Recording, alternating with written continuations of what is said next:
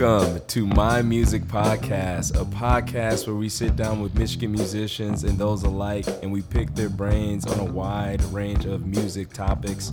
I'm one of your hosts, KJ, I'm your other host, Scott. and, and with us today, uh, I, I just got to keep it simple. Uh, with us today, we have a guitar wizard. You know, there, there's no other way to put that. Uh, it's a friend of Scott and I's, and today with us, we're happy to have the one and only Sam Granger on the podcast. In the hot seat. Yeah. Um, Sam, I gotta say, we we've got a uh, a first here. Um, uh, you you have your guitar, Yes. literally in your hands right now. Yeah, yeah. Can we have you just serenade us for a Yeah, hot second? tell them why. Show them why I say you're a guitar wizard. yeah, yeah, yeah. oh man, I mean, no pressure on that front, right? You know.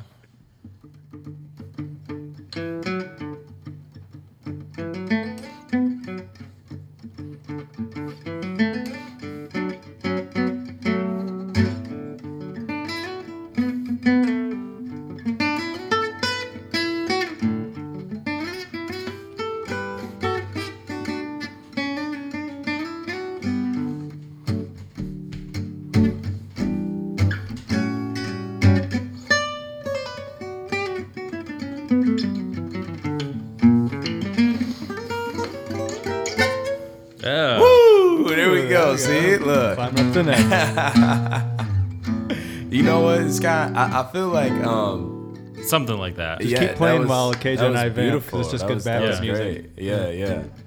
Man, we're, we're gonna switch our topics around. I have to jump into that. I think you need to. Yeah, yeah. Um, so yeah, be ready for that, Sam. But anyway, Sam, tell us tell us about you, man. Um, Wow, man. beautiful harmonics there to lead in. Yeah. So, born and raised here in Michigan. I What, work what part of Michigan? Always Grand Rapids or Allegan. Allegan I grew County. up to a German Catholic family, and uh, I spreche the Deutsch, and um, I work as a web developer these days. But in terms of music, there's like kind of a twin prong thing where, uh, on the one hand, I've always just vocationally been a guitar player. Like I started playing when I was 12 and never stopped. So I've always just done it. Like even when I was in grad school, I'd just write a song a semester or something. Um, never played or anything. And then recently, over the past four years or so, I got into playing gypsy jazz around town with Django Phonique and the Third Coast Swing group over at the Old Goat on Saturdays. Um, so I've been playing a lot of like gypsy jazz and submitting to that style and learning, you know, music theory for the first time and all of that. I used So- to do a bunch of Andy McKee tapping stuff.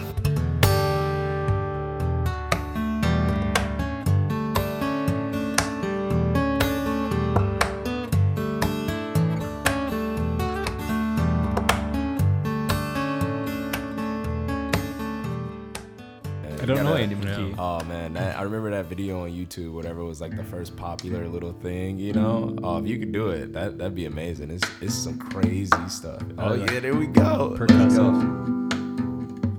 Yeah, it's cool. Yeah. Yeah, I'm not gonna do No, yeah, the whole guitar. Yeah, he did. He turns that whole thing. Yeah, it's nuts. Uh, but that's dope. So, Yeah. um, so so gypsy jazz, man. Explain to the people maybe what that is for people who may not be familiar.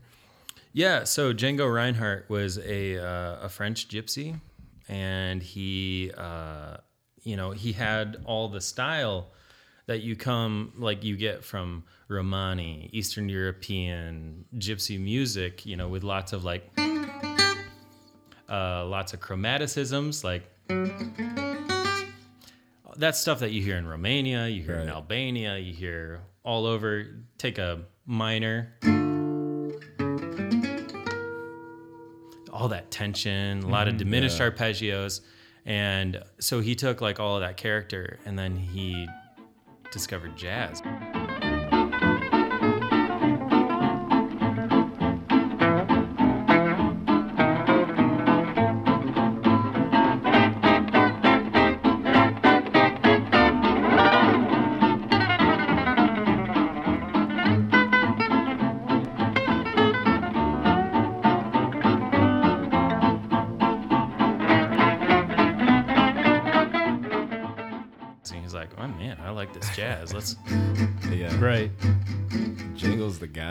So he Yeah. kind of like took his own voice and he heard this new up and coming music you know like it's not his voice it's i mean he's unique but this is generations of phrasing and stuff and he was like well i'll play whatever the tunes of the day are Right. so he played all of me he played coquette he played sweet georgia brown you know and Was this like an east Yeah. meets west kind of fusion of sounds? Yeah, I mean, it kind of because like the uh, the Romani people are actually from India initially, so that's why they bring in like a lot of the The, the, augmented Right. or the not augmented tonality, but like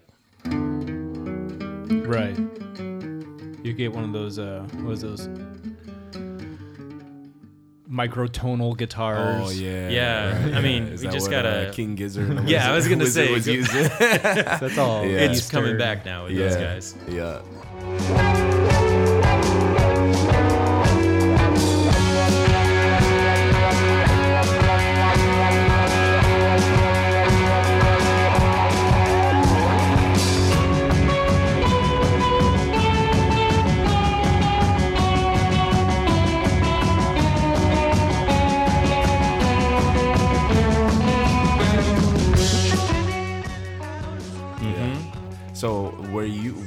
Gypsy Jazz? So you say you started kind of playing it four years ago. Yeah. But was that something previously you had an interest in, or did you like just kind of drift into it? Yeah, man. Like when I uh, I was on a well, you know, you're on forums when you're in middle school or high school or something, and you're checking out, and everyone's saying like, "Who's the best guitar player?" Yeah, everybody's like Tom DeLonge, you know? yeah, there's a handful of people that say that.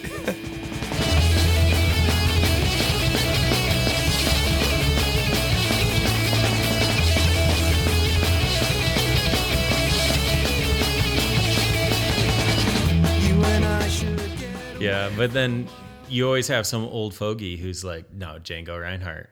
Yeah. And then it's like, well, who's that? And you look Right. it up, and then you just you hear like all that kind of stuff, Yeah. and you realize, dude, he did that with two fingers. Yeah. Like he's That's the goat, man. Like he invented the guitar solo. I'd I'd hmm. argue that. No. Like the that. guitar as a solo instrument. Yeah. When was his big active period? Uh, I don't know the the 30s. Okay, the 30s. Yeah. That sounds about right. I mean, he was he was so good that like when the Nazis took over France, they still like turned a blind eye to him. Like like Interesting. if the Nazis are letting you slide because you're good at jazz and you're a gypsy, like there's a lot of things that don't compute on that. so you just got to have chops, you know? That's crazy. That is crazy. So, talk about the like drive towards the acoustic guitar. Was that the first instrument you had? Because it sounds like the You- inspirations you're, you had You're are also all like a, a gear guy too, right? Like I've, I've seen your pedals. but that's it seems like a more recent development. But yeah, maybe a I'm lot wrong. of them are for sale. Okay. He's like, I don't ever use these. No, I, I bought like a dozen delay pedals and I found the three I like. that sounds like somebody else that we know. Right. Oh, shall not be named. He'll be on here. yeah, soon he'll be on here soon. I wonder how he's been. Um, but yeah, talk about the acoustic. Why that seems to be, at least for me, looking at you, your Mm-hmm. sort of Yeah. instrument. Yeah, so I mean, definitely was a gear nerd. Uh, but then when I moved to college, I was like, am I going to bring an amp? Am I going to bring my pedal board? Like, I'm living in a dorm room, you know? And I got a lofted bed. There's no room for this gear. And so I literally looked up, like, awesome guitar. And what I Right found. in the old Google machine. I want to see the image Awesome hits. guitar. yeah, back in 2007. Is it like a machine gun shaped guitar? One shaped like an axe. A shark. and then shark a, the then a gypsy jazz. Well, the algorithm the algorithm was better than it is now because the first video that came up was Andy McKee playing drifting. Oh, oh okay, cool. Yeah. And so I was just like, this guy, what what is he doing? Like he's playing two or three parts at once. He's doing the drum on the body, he's holding Playing down the bass. bass, he's doing the melody up top. Wild. And maybe some pads around it with the harmonics and such. He makes it look so easy too. Like he's Yeah. just Who do you when you're in the when you're in the vibe, it is easy. yeah. Who was his like predecessor? I mean, he didn't. You'd probably say like uh, Michael Hedges or Preston Reed.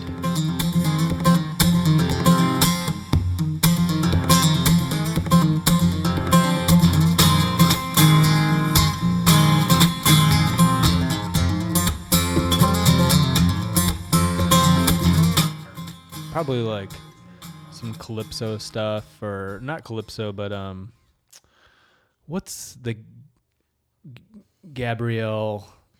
Or Rodrigo y Gabriela? Yeah, Like flamenco? flamenco, Flamenco, music, yeah. using the instrument like a a percussive Like a thing as drum, well. yeah. Yeah. like a drum. Mhm.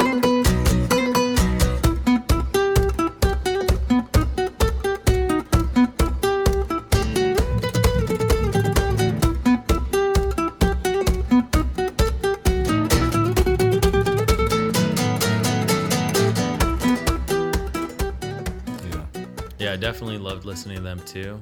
Um, but yeah, so I when I was in school, I was just playing on my own all the time, and that was how you could write a whole song amongst yourself.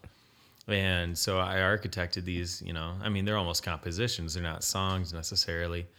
And I put out an album of that. It's called Living Room Session. It's on Bandcamp, Nice. and um, yeah, so If you had to pick a um, notable track from that album that I should splice in, what would you say? oh. How do I pick from all my children? Yeah. I would say either Over the Fields or Ad Vesperate.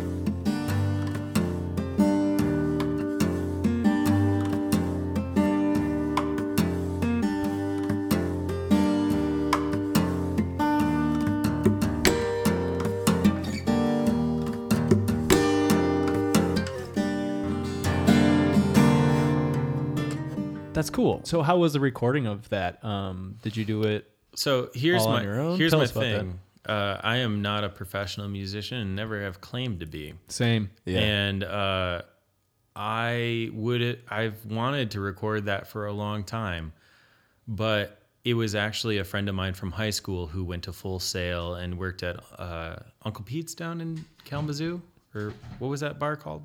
I don't know. Papa Pete's. I don't know. Yeah, Papa Yeah. Pete's. Yeah. Is that what, yeah. So yeah. he would run sound and he had the ear for it and he was just like, dude, you should come over to my house and we'll drink beer and I'll record a session. And I was like, well, I can't pass that up. You know, I'm not paying for studio time. And then at the same time, I had a friend who needed website work and she was like, I'll trade you for headshots. And I was like, well, all right, well, I got an album cover. and just through uh, good friendships, uh, that album came out. Sweet. So yeah, it's Like it many took good the things urging. do. yeah. Sam, just just out of my own curiosity, because like I mean, I can't say that I'm into a lot of gypsy jazz, but uh, Mm-hmm. a guy that I think of that just has a crazy style is uh, Joe Pass.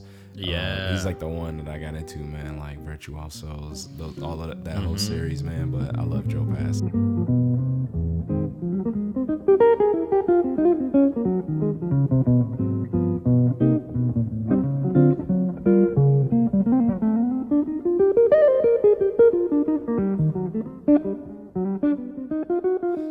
Yeah, and he's he's someone who makes no bones about his indebtment to Django. Right, right. Like all the way down to when he talks about using a pick, which by the way, you know, he can do fingerstyle no problem. Yeah. But he straight up calls out, like, I took my rest stroke picking. Anytime you change a string, do a rest stroke. He got that from Django. What do you mean by that? So Give us like a there's, demonstration. there's alternate picking, Right. which sounds like Right, KJ? Yes, I alternate pick all the time. so what are you it's it's alternate picking. Everything that you do is very Right. even. Right. Now, a rest stroke is when the string or the pick goes through the string and lands on the next string. So it's you're letting gravity do the work and it comes out a little harder. So it's a little louder. And so if I do the same exercise with uh, the string skipping, it sounds like So you're emphasizing a note. yeah, Right. Yeah, so like when you get that, it's a little more pump, and you can throw more weight into that because it's gonna land on the next string. Right. It's because it it's hard to do on the high E because then it just goes off into Right, space and you need to drag it back. But if you're just throwing all this weight in and you know it's gonna land on the next string, it's gonna trampoline and bounce back. So that's one reason why you can play faster with rest stroke picking. Dope. It makes me just realize for all the musicians out there how important your picking hand is. I think we often overlook that for our Yeah. fretting hand, but it's the same thing with the bass. Um, I was I learned the banjo for a while and made me really, you know, practice my right hand. Yeah. Um, Well, especially as a bass player too, where you at least Right. pay attention to different fingers. right, right. at least in the early, and then they sort of take over the muscle memory. But yeah, that's pretty cool. I'd never thought about that as a as a thing. I'm sure I've done it. Did he? Who invented the? And this makes me want to go to the Google machine. Who invented the pick?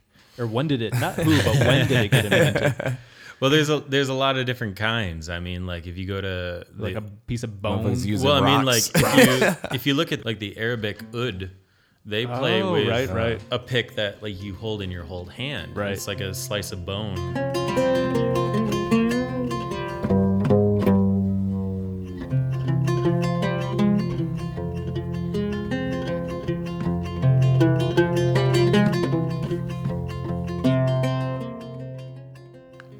Just um, for the amplification, I assume.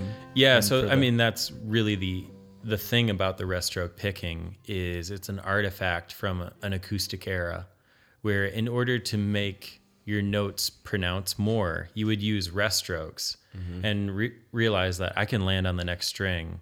So I can get a little extra juice out of this note, a little more clarity, and I know I'm not going to lose my pick by throwing it out in the air because the string's going to catch it. So these guys were playing acoustic for a lot of their career, and it, that kind of carried over into the tonality. Right. Mm-hmm.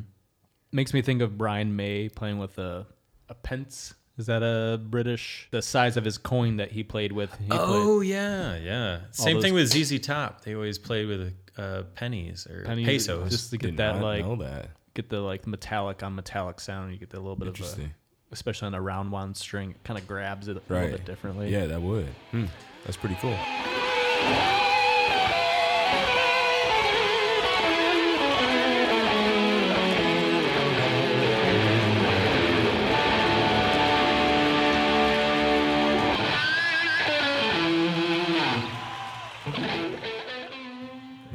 You got to get out of stick the to what uh, I know. yeah, the stick to my Tortex. or whatever. yeah, well, I was, I was gonna say like it used to be tortoiseshell, but that's Yeah. illegal to buy now. Yeah. So, Anyways, but you can totally DM us at uh, my music podcast if you got some tortoiseshell you're trying to get we rid should of. have live callers. Let's talk picks. I know, right? with, with that out of the way, let's get into our first topic. Yeah, so right. um, so uh, we were gonna do this second, but I feel like we have to do it first, and I'll explain why. So the the question is, what makes a true musician? And I'm putting "true" in quotes because, like, I feel like that's not a true thing. Very A subjective. real. It's very subjective. Yes, there you go. Thank you. Um, but I want to still go down that avenue, and like, the one thing to me that's always like tried and true about a, a musician that I like that I always see like I'm like oh they really like just love music. Is when they like you walk in a room and they see a guitar and they just walk to it instantly or a bass or whatever you know and, and Sam like has his instrument like with him you know? Right. um so that's just like one thing. It's just like you could always tell when people really love music because I mean I feel the same way. Like if I walk in somewhere and I see a guitar in somebody's house I'm like yo can wanna I play that. yeah can I can I just get that for like a quick second like just to try it you know? Um, you have like that itch you know? Um, and when I just see people with that so anyways Sam it's funny you say that. That last Yeah. pyramid scheme show we played, the guy that get went on after us, he had a five string. I'm like, let me just hold that. yeah he like let me let me see that I have let a me see weird that. question. Let me just hold that. He's like, yeah, I get you. He's, like, like, I get sure. you. I know how it feels. but Sam so what what makes a, a true musician to you and we could all just circle around and, and see what we got here Man, uh, I mean, I got a few different angles on this one. give it give them all to us Well, I mean, like first of all, I think it's it's hard to say what a true musician right is. that's like what we say. it's subjective we're it's very subjective No, There's I mean, right I think it. answer. I think it's clear. oh okay Yeah, All I think right, it's- right Hot No, I think it's point blank, but I think we need to. Can I swear on here? yeah go All right. for it. So, uh, so I think we need to sort through some bullshit yeah first. yeah Ooh. So, I like it. So like every, you know, you can say I don't know what a true musician is, but I know what it isn't. yeah. So like I'm I'm curious about the things that are not actually important to being a musician that maybe we think are important. And it's like, mm, nah, you don't need to have a custom shop strat. yeah. Nah, you don't need to I don't know, be able to play solos faster than people can hear them. So technical Right. mastery might not be the thing that makes you a musician. yeah yeah no I totally agree with that You know, it's like paying your bills on gigs. eh, It's an accomplishment for sure, but it might not be what makes you a musician. So it's like being a, a full time musician, being a technical wizard. You know, there's a lot of things that being a musician is not. Yeah, Didn't know if you guys had any other things where you're like, you know, I was barking up the wrong tree. I thought that was what a musician was. And No, I think uh, to your point too. To add along to that, one thing that I, I cringe on that I used to make the band do is just like fashion. Like uh, you know, I used to think like, oh man, like maybe we gotta dress up and wear like collar shirts or whatever, you know, or do this or like look some type of way. It's just like, man, when you're just being yourself and like authentic, which is where I'm getting at, it's like people could sense that or feel that. You know what I mean? When people see me with uh some sweat shorts on with a Parliament tee, it's like, oh yeah, that's KJ. Like, you know what I mean? Me wearing an Argyle sweater with a shirt collared under is just like You're splitting the difference between musician and performer.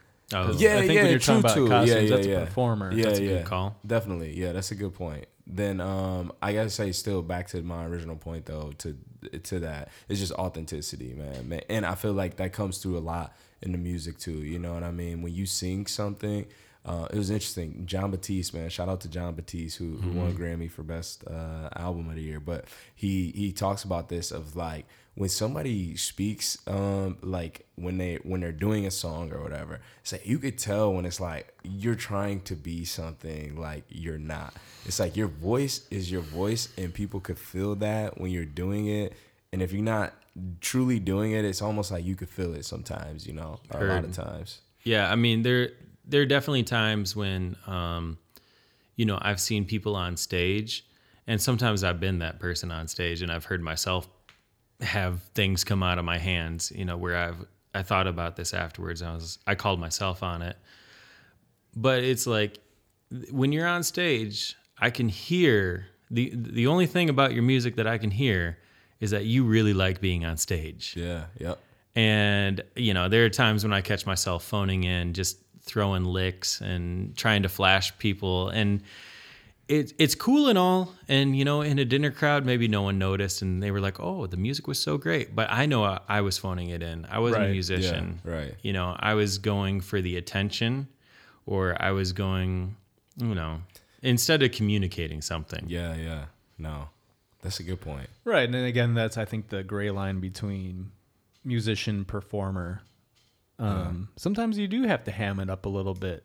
You know, if if there's getting a little bit of attention here and there, I think is not a bad thing. But if it's like a hundred percent thing, then yeah, you start to lose it. But Yeah, I mean, like, just shout out to uh, Joe Hertler and the Rainbow Seekers, um, bunch of friends in there. And uh, after I saw them play a little while ago, um, I said, "Listen, man," uh, uh, to Caleb, the sax player. Yeah, Yeah, yeah, yeah. I was just like, "Listen, man."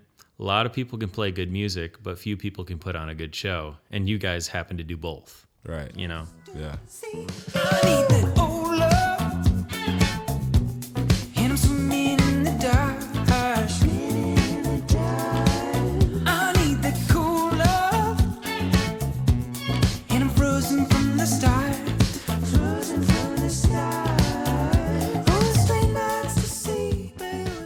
I mean Joe Hertler, man, he's been doing it for a minute, man, and like, mm-hmm. yeah, that's one thing that like you could tell about his music is like he really cares. He's that guy where I feel like if there's a guitar around, like he would grab it because he seems like that, you know. it makes me think of what makes like a.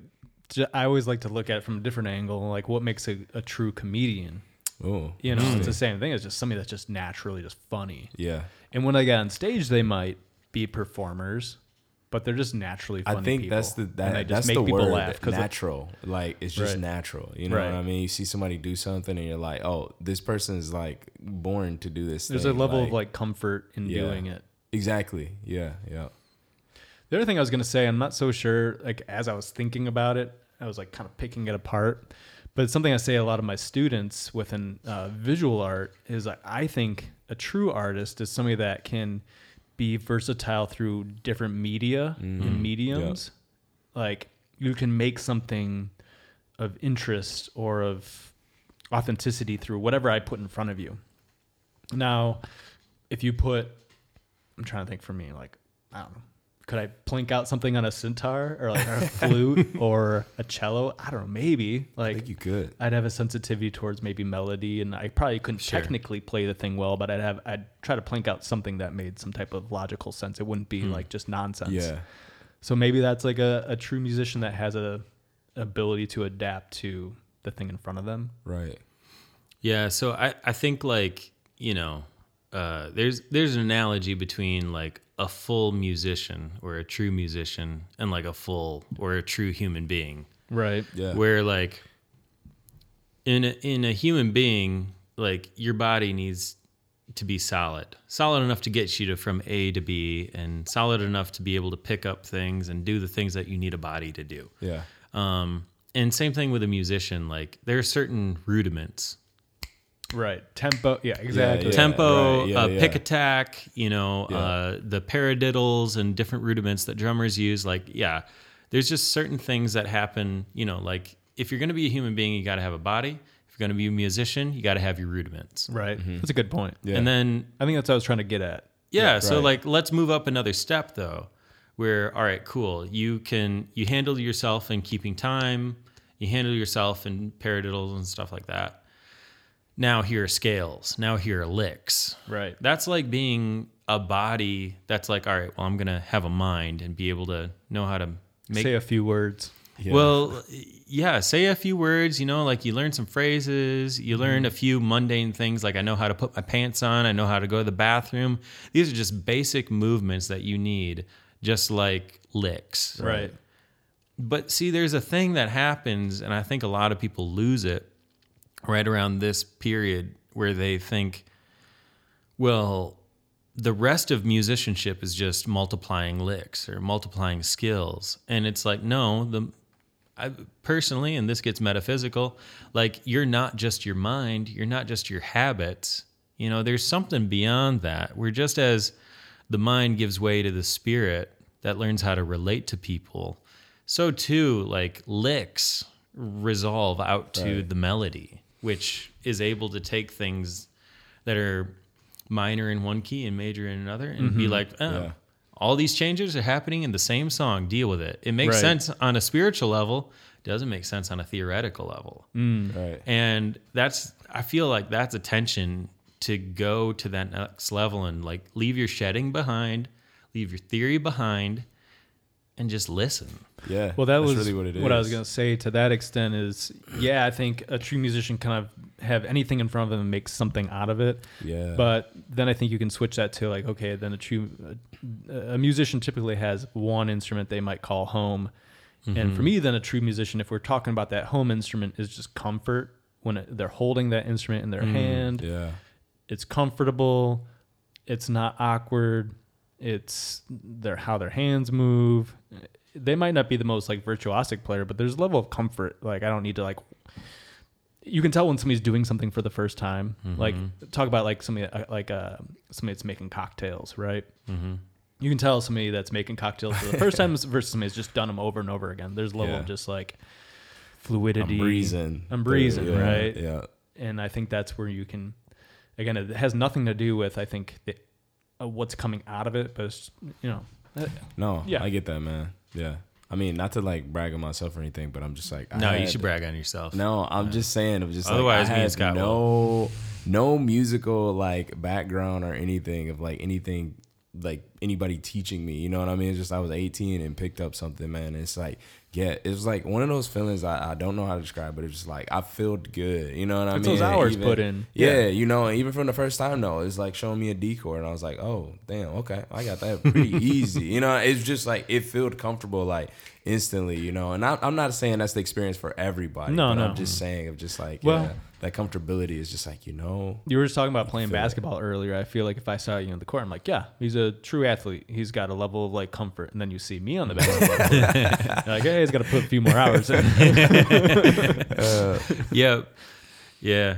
But uh, like the other thing too is there, you weren't you weren't stra- like uh you weren't strangled by your theory or your lack no, thereof. No, and I still am not. yeah, like- it, it was like it was the song that you're interested in communicating that's pushing you along to actually learn the chord shapes and stuff. yeah, Because I, also- think you can go from a melody and learn theory. Right. But I don't think you can go so much from theory to learn melody. I gotta say, man, I, I, I mean, again, not bragging on myself. Jam with some people who know theory. You know what I Mm-hmm. mean?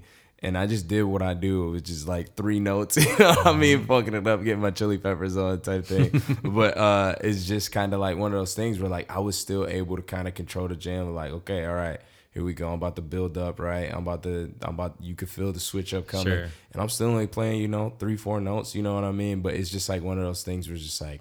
I know I don't need to do more. The Just other channel people, James Brown. Yeah, the other people Stab. around me could do more. Yeah. I'm here to fit in the pocket and drive something and do something, Yeah. you know. And a lot of times, Yeah. I think a lot of guitar dudes like are like, nah. I can't just be chilling in the back. Mm-hmm. Like I gotta be the one to do the solo when it's coming up, and it's just Mm-hmm. like you don't always need that. You know what I mean? And I mean, well, now we're kind of getting off subject of You know what? just I- talking about to, like, music, not, insert a not song true really quick. but It makes me think of um, one of my favorite examples of that is uh, Talking Heads. Um, was it Remain in Light? That whole album. yeah, because it's it's all these instruments playing fairly simple things that build this cacophony of music but there's nobody really doing anything that crazy but it's the intricacies of the exchanges of the instruments that's kind of what you make me think of Yeah, like, i'm just playing something simple but it's adding it to the, so the textures Yeah.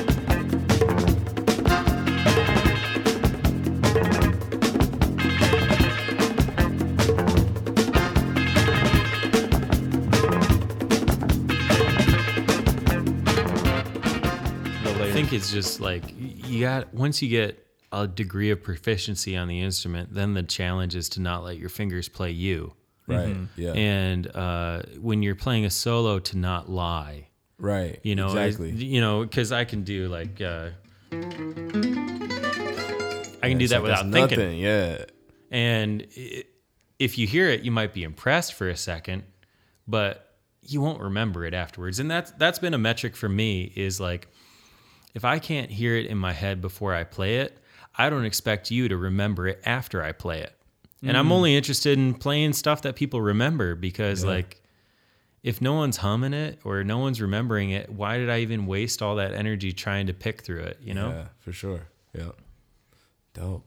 i like that Yeah. i think we i think we covered that topic we No, we yeah. went there Yeah. We went there, man. I was scared to do that. That that I know that's a touchy subject, man, but I don't know. But You know, I saw- touchy. It's just everybody can form an opinion, and You- I think that's fair. Yeah, you know, it was an interesting video I just saw that I watched right before I came here, and I didn't even think about this. Was uh, John Mayer uh, was talking about pop music and, and what it means to be a popular musician, you know, and he's like, "There's nothing wrong with saying like you want to be popular. Like that's all pop music is. It's like I want a mass amount of people to like my music. Yeah. and he was like, and if you made that music and you like that music, like that's all that matters, and people will sense that. And sometimes, yeah, it becomes popular, and like you There's know, nothing you wrong have- with being yeah, he- McDonald's. and he, was about to say, like you, You know, know? you have a song like "Your Body Is a Wonderland," which I'm proud of. You know, he's like, and yes, I understand. It's pretty but at- amazing that you know the I time, could be in a place where it's the thousands of people are singing it at one time. Exactly. Yeah. part of that yeah. community. Yeah, but I think sometimes, a lot of times too, a lot of musicians just think like, "Oh, I can't be popular. Like, Mm.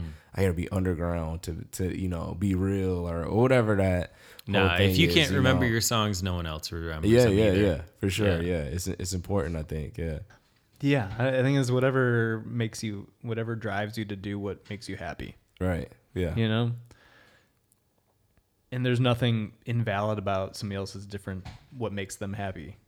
You know, if, if what makes them happy is to be underground and to be underknown, or that's not even a word. but, like, Underknown. Underknown. That's a good band name. Unknown. yeah, I was gonna say that's a great punk band. Like, I think some people like that. Like, I don't Yeah. want to have That is true, and that doesn't make them less of a true musician and at all. equal Right. opposite. Yeah. It's All the other side of the coin. So, uh, but on that note, there's a lot of people that want to be known by a lot of people. Right. Yeah. And uh, I have I have like a quick little matrix that I think is really handy uh, for those of us who are online trying to learn from people who are online, who are putting themselves out there all the time. I feel like there's four tiers of musicians on social media. So there's like a master, and a master usually really low production quality by the way That's hilarious. because all they care about Right. is Yeah. the music right. and communicating something. They'll stretch out notes. They'll they'll play fast. They'll play slow. They'll play whatever they want, and they'll maybe they'll give you some tips here and there. Like I think a good example on YouTube would be Tom Bukovac. So these, you just got to know these instantaneously. You cannot fuck around. You have to know these in your sleep, you know, in all keys, right? You have to know them. And, and when you know them all, then it can unlock all these little two and three note shapes that you can use in your soloing, right? Hmm. Yeah. So you can check out Tom Bukovac. You can just tell this guy's a genius. He's a natural. He's a master of his craft. There's not much else to say. But it's like uh, a 280p, like his quality videos. Uh, He's he has an young bucks. iPhone sitting in a toolbox. That's his production quality. Right. So, but then a tier below that, it, I don't know if I want to use the word below, but a different tier is teachers, where like teachers, they take masters and they break them down into systems. We'll have someone like Rick Beato. I was just gonna bring up Rick Beato where Yeah. you put him. And then historically, you know, if you think of all the classic bands, they were all based on blues, R and B, psychedelic rock. Any rock genre up until new metal was based in the blues, either in the vocal stylings and the guitar riffs, the guitar solos. Well, so this doesn't have guitar solos, and this doesn't have blues-based pentatonic riffs, and it doesn't have blues melodies. This was a real shift away from traditional rock, and in some ways is closer to um, 20th century classical music with its heavy use of chromaticism. We're going to talk more about this as we get into the song. Let's check out the intro. Yeah, so Rick Beato is a perfect teacher because Yeah. he can be like, what makes Django Django? What makes Coltrane Coltrane? Right?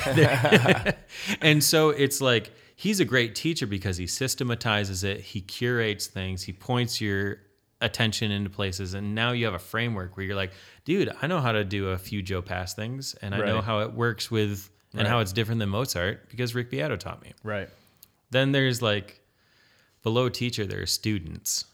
And these students that are on YouTube, they kind of come off as authority figures because they're really impressive and they do a lot of Q&A.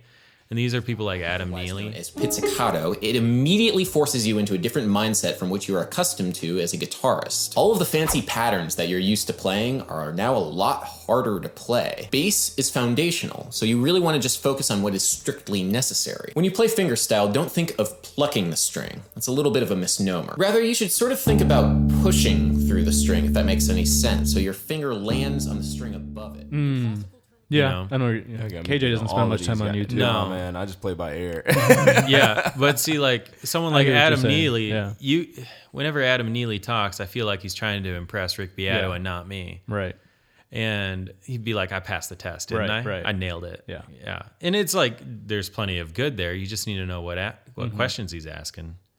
And then the fourth tier is like you got classmates. They're Mm. they're they're just as good as you. They just have a camera, Right.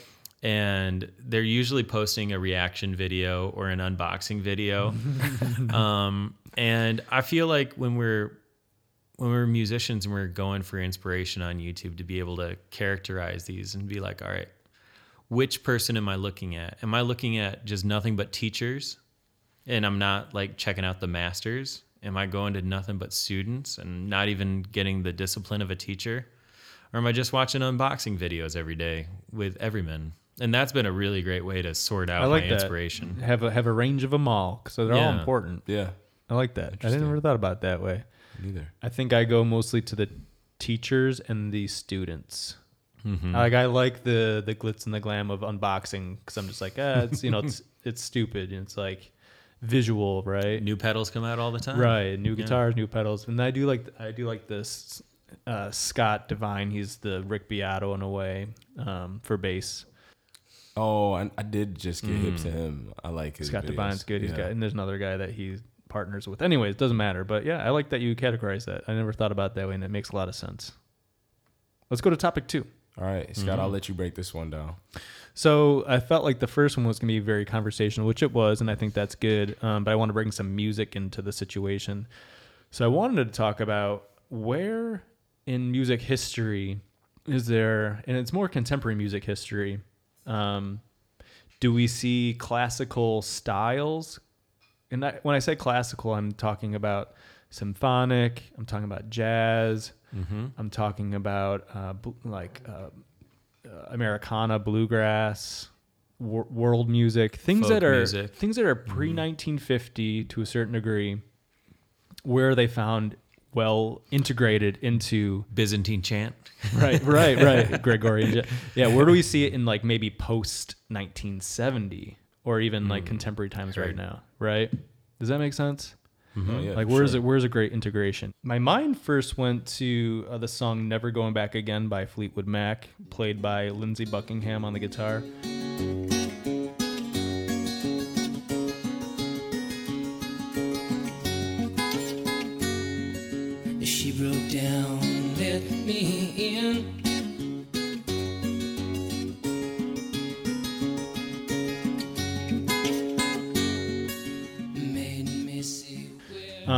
the reason i brought that up is he's sort of his styles sort of cop and chet atkins a more sort of classic country um, the the right hand technique of playing the bass line through playing a melody with your left hand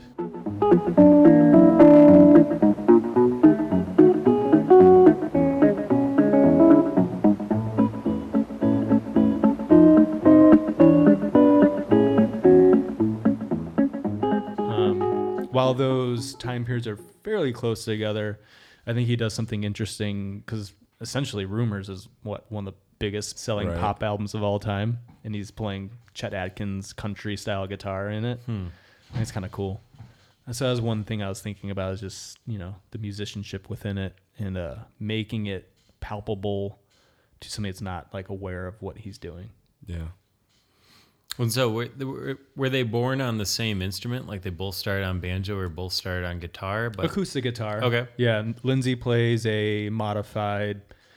It's almost like a classical guitar with nylon strings, but amp uh, with pickups. Yeah, because I feel like that's one thing that you find with classic music is there's something about classic music where that's where you find your way around an instrument. Like if we would have if we would have given any guitar player a guitar, someone would have written "Smoke on the Water" because it's just Right, like right. 101. It's It's boneheaded. there, yeah. yeah. In the best of ways, it's Right. boneheaded. yeah and uh you know like i feel the same way like if they found something in the guitar you know it's a few simple chords but they would have written the same song at some point and so it's good that they owned it and just found out how do i put my contemporary Right. contextual right.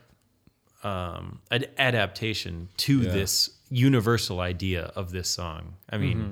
obviously, Hallelujah is a great version of that. Mm-hmm, where mm-hmm. there's something about Hallelujah where it was just like that Leonard Leonard Cohen didn't invent that. That existed. Leonard Right, Cohen yeah. just happened to channel it, and, then, Jeff, Beckman- Buckley Jeff. Buckley Yeah, it, yeah. took it to the next level. Yeah. Well, I just also feel like you know if you take like Also sprach Zarathustra from I don't even know what I don't you know just what you just said. well, here's the thing. You like know it. You know it. It's I probably do. Yeah. dun, dun, dun, Okay. dun, dun, dun. Someone, if it wasn't Strauss, someone would have invented that. Mm-hmm.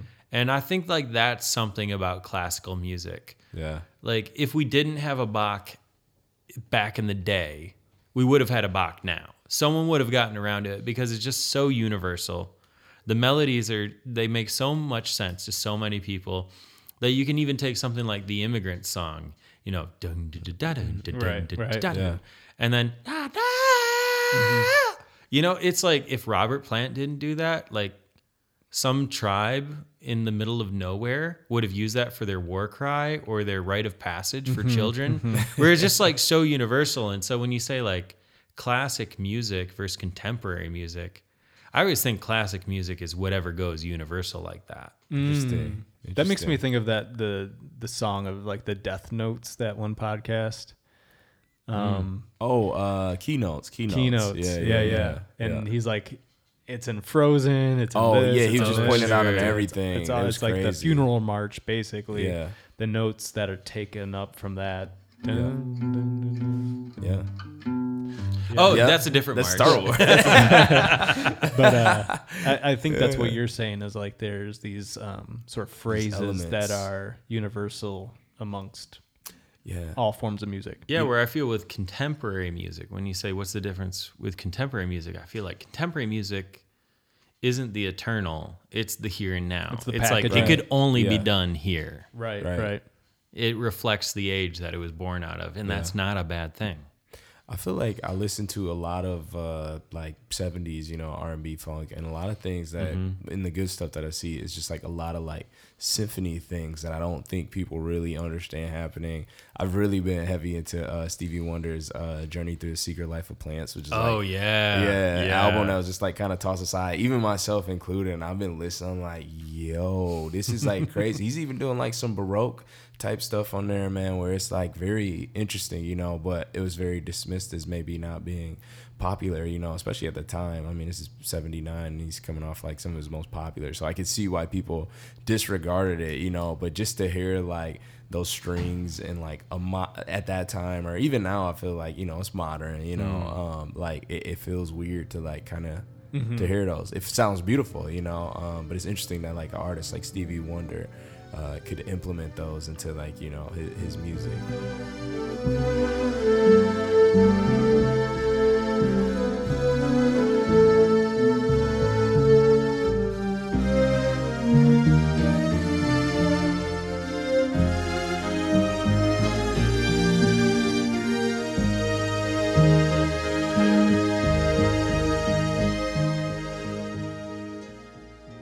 To just call out on a kind of a different note, but maybe it's related.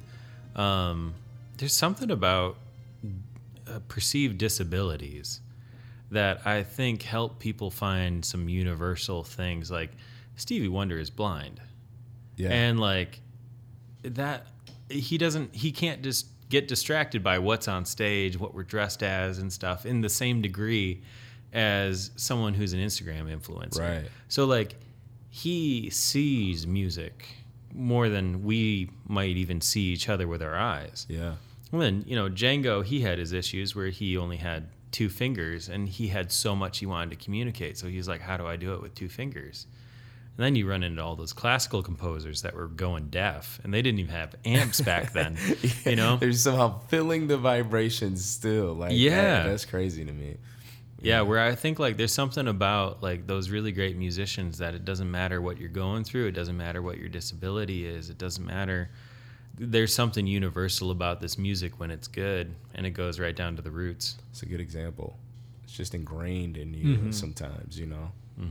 I do like though that like myself can listen to a Metallica song like Orion and it's got this sort of symphonic passage in the middle Yeah. of the song and it makes me actually want to go listen to symphonic music. For real, yep. It's like how does maybe a contemporary music kind of transport you back in time to give you a deeper appreciation?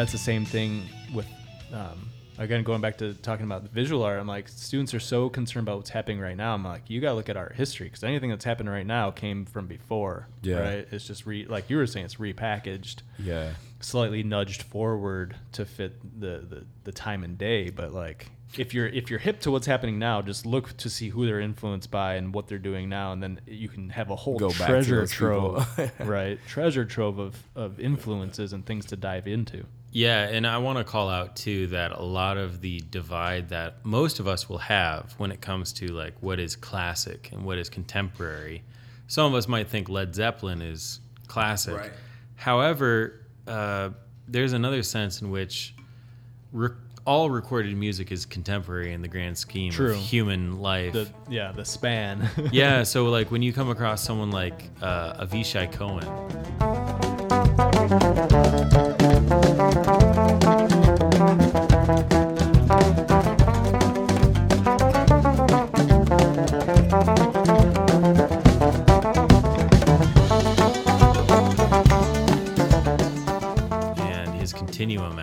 he's like breaking out uh, like a rock and oud player during a jazz jam, um, or you know like a lot of the Turkish rock guys like uh, Barış Manço, I think is his name, and then Altın Gün. Eğer beni seversen Aman al bu çayı yola çık Al kal şeker Asiretlik çeker Çok sallanma güzel de yarim Cahilim aklım gider You know, they're bringing man, I love that band. Yeah, they're they're a little bit more modern, but like in those bands, you can definitely hear that they they're hearing a tradition, and they're they can't not bring it in Yeah. Right. to the recording studio, That's a good point. and um, and that's that's a weird thing for us to like reckon with too, where it's like if we think classic is what happened in 1970, well, we had like a good you know generation of people recording music before that happened, but Right. When these people who have more oral histories that are just now breaking out, like Tinariwen, um, and some of the sub-Saharan rock, you know, Yeah. those guys, those were all oral cultures that are just now starting to get to the uh, Right. the I recorded mean- scene. Think about the 70s. That's 50 years ago. That's nothing. Yeah. and we're like, that's classic. I know. It's like, wait, wait, wait. Well, I hate to break it to you guys, but we're in our 30s. I know. It's just, it's crazy. Um, when, you know, I wonder in a hundred years from now, we'll be referencing what, you know, This is so funny. Me and Elliot were just talking about this of like what makes something vintage. And he said like 20 to 25 years. And I'm like, that's right? probably true. I mean, 90s is. yeah, that's what I'm well, saying. Like, no, think the, about the measure 90, there, the measure there is really well. When did you throw it out? Yeah. right. As soon But, as uh, people start throwing something out, that's when it becomes I just think vintage because crazy that's when it becomes rarer. Yeah, I'm like something from like 1998 is like vintage. I'm just Right. like, mm, I know it is, but I'm like, it doesn't seem like it should be. My CD collection downstairs. I had one more. The Grammys were just on. Apparently, Béla Fleck won over Billy yeah, Strings. I think I saw that. Whoa. Yeah, Well, I mean, if you're if you're gonna lose to someone, Right. I think that's what he said. yeah, The reason I bring that up though is I think Béla Fleck's another good example of taking the the banjo, an Appalachian traditional and- instrument. and from Africa, but a traditional instrument, doing crazy contemporary mm-hmm. stuff right. with it, and winning Grammys. yeah. That's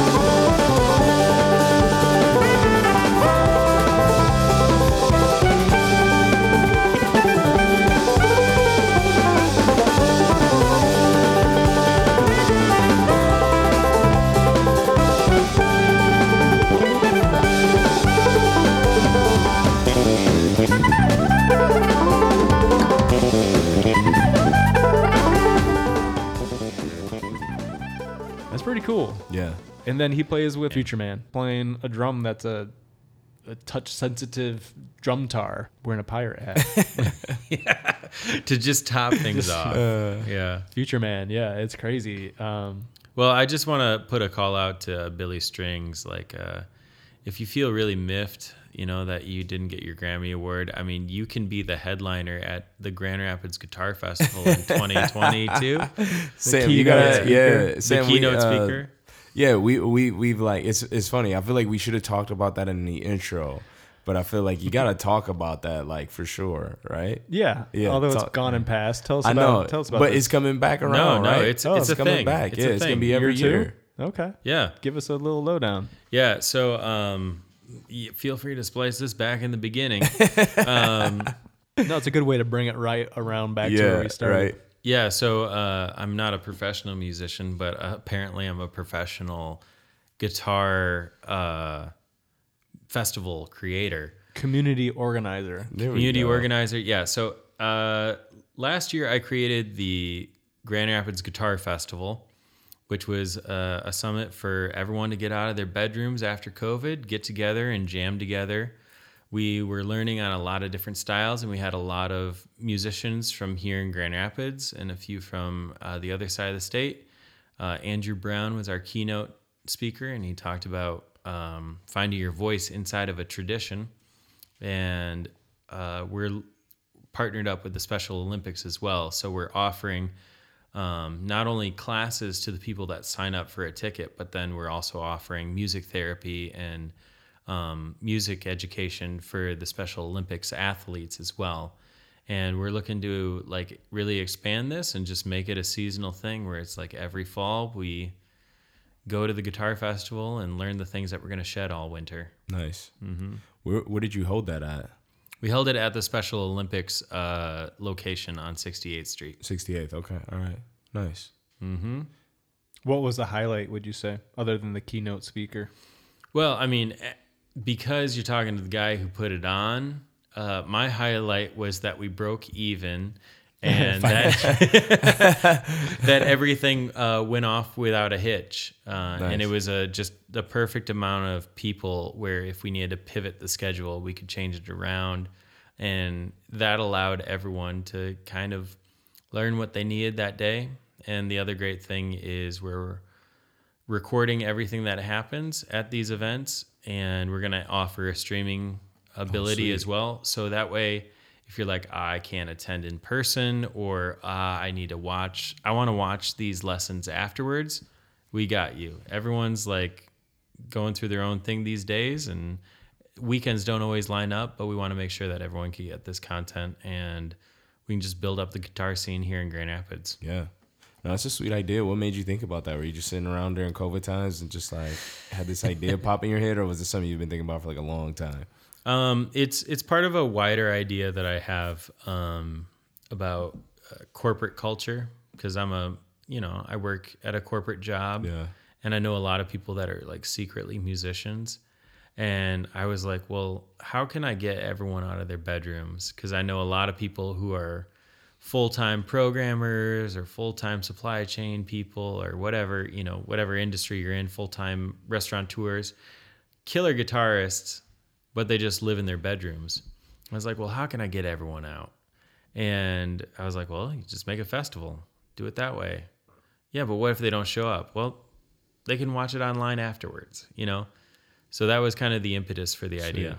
I like it. I Yeah, like it. too. Yeah. Mm-hmm. Hopefully, I could get involved this year. You know, I asked you, I but know uh, It someone didn't- had a no, wedding. I know. I was about to say I had a wedding the last time you asked Well, me it's to for- do it. Obviously, But good guitar thing- players, us good bass thing players have to create our own. do it, Scott. Um, that's awesome. I, I hope um, that it goes really well, even better this year. Mm-hmm. Um, and just continues Thanks, to man. grow. That's cool. I think it's anytime you can build a community, I think it's a good thing. Yeah. Sure. You guys are doing that too. Trying. Try. Yeah. Cool. Well, let's go to this last topic. Last topic. All right. So, Sam, if your music was a spirit or a liquor, what type of uh, spirit or liquor would it be? This is an easy one. All Uh, my my group is called Chartreuse Manouche. So it would be green chartreuse. Oh, you fancy motherfucker. Elaborate. Yeah, so uh, chartreuse is my favorite spirit. It's a herbal liqueur from the French Alps, and uh, it's medicinal primarily, recreational secondarily. I might use the secondary usage as my primary, but um, it was founded in 1605, which is also the same day that Django Reinhardt died, and uh, Manouche is the word for a human being, but it's also the word for gypsy in French. What in Romani? Sorry, Th- that gets a little confusing. It's the French version of the word for human in the gypsy language in France. Okay. So that's very circuitous, but Right. chartreuse manouche, it rhymes, and every May 16th I should have a party. So that's the backstory for that. Man, that was quick. I know. He was just like, Did oh, you I tell got me this. beforehand? no. I just know Sam is a man of class with his spirits as he has a bottle of scotch sitting out here. yeah. Um, so instantly I just thought like I have to ask him that question. Every time you bring up a question, I'm like, what I said? I have no answer. I, I couldn't even answer this one. If I can just boil it down, though, I mean, like the reason really why chartreuse and absinthe and all those green liqueurs are my favorite is just because you all you have to do is like pour an ounce of it, and then for the next hour you're unfolding it, being like, "What is that? What is that?" Well, there's like a hundred spices and herbs in there, so like It's only made in like has to be made in one. Yeah, only two monks know the recipe. at right. any That's what it is. Yeah. Yeah, and so uh, I take the same approach to my music, where it's like, no, no, just show up for an hour, but I hope that you think about it for the rest of the night. Dope. That's Wow, sweet. That's solid. That's solid. Man, we got to end on that. Well, Sam, thanks for coming and doing this. Yeah, um, appreciate It's great you. to have you and your your intellect behind everything you had to say. I really appreciate it. Oh, guys, thanks for having me. So Yeah. good to hang out with y'all. For sure. And Scott, um, I know usually you play the uh, music out, but um, Sam, do you mind playing? Yeah, I think Sam should with play us something out, here? yeah. yeah, and we'll have Scott fade it out.